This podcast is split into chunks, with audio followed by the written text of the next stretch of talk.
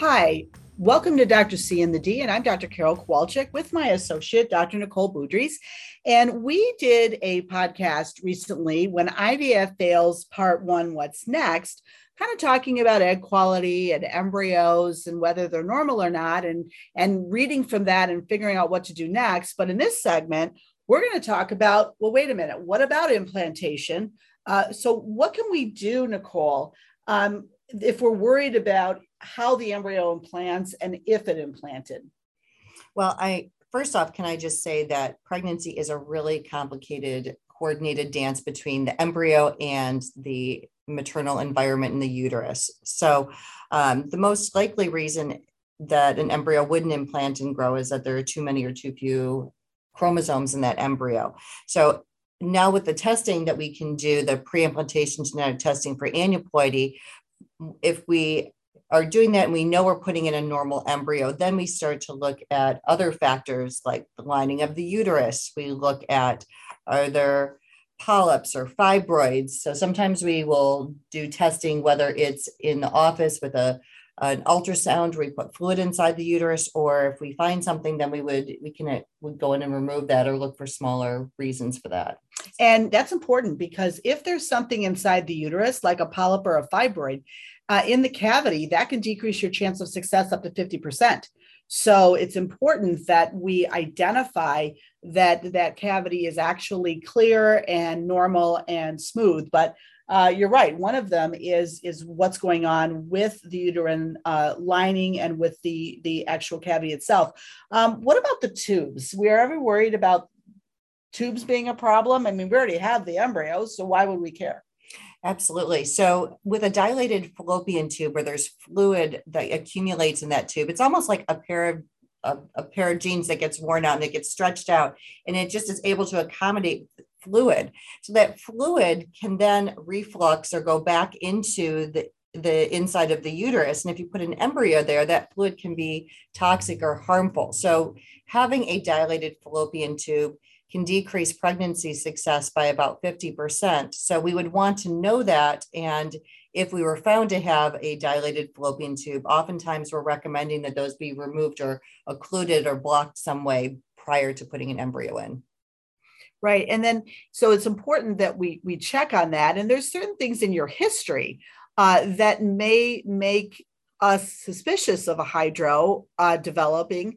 And that would be things like if you had a previous ectopic pregnancy, or meaning a pregnancy stuck in your tube, if you had a previous pelvic infection like chlamydia or gonorrhea, that can really develop into uh, damaging that tube and cause this condition called hydrosalpinx.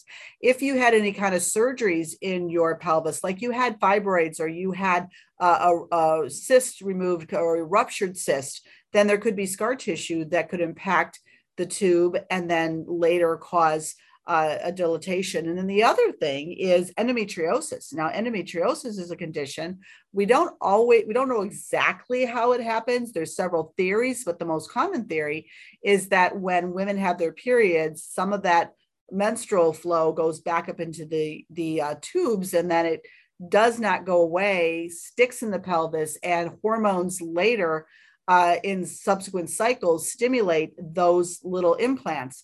So that in and of itself can have some impact with scar tissue and, and the endometriosis and affecting the tubes. But endometriosis can affect implantation too, though, right, Nicole? Oh, absolutely. So it's thought that that inflammation inside the pelvis can make it less likely than embryo would implant and grow.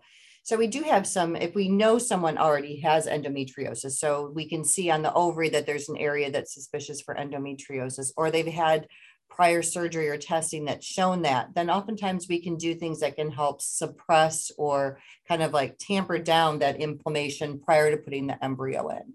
So that would be one way that we can do it. But for patients who might not know that they have endometriosis, there's even there's a, a, a newer test that we can mm-hmm. use it's called right. receptiva where it looks for markers in the lining of the uterus that can be associated with that so that is something that uh, we talk to patients about all the time right and with this receptiva if this marker is negative or good but if it's positive then we've got a couple choices of giving a medication to kind of suppress the hormones to then suppress the endometriosis and inflammation, but also if we did not know a patient had endometriosis, um, then there would be potentially the role for surgery called a laparoscopy, a belly button surgery, where we actually look to see is there endometriosis? What do the tubes look like?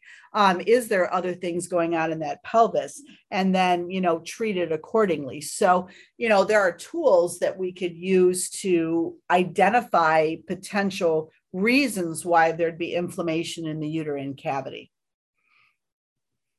Uh, anything else you can think of?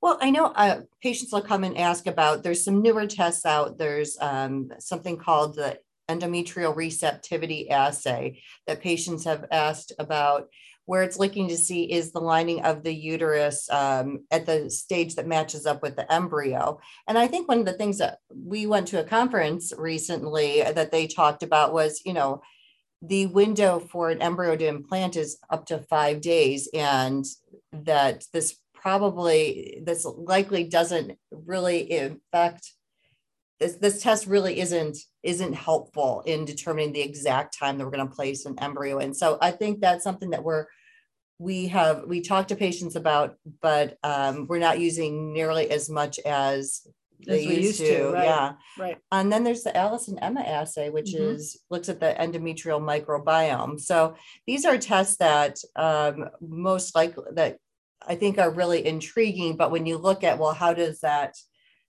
factor into actually does it make sense that I think the data is leaning away from from the use of those? Right and so you know and those tests are expensive right? So they're thousands of dollars and you know 85 to 90% of the time it comes back normal. And when they did meta analyses which means that they take smaller studies and if they had similar ways that it's done they put the data together to make a stronger um, result uh, they're finding that clinically it's not been as helpful as we've all been hoping it was going to be. So, um, so that's something with uh, implantation that I think we're still learning, Nicole. I think we're still learning, you know, what are some factors, what are some other things we can add, mm-hmm. you know, to the treatment plan to make the uterus more receptive.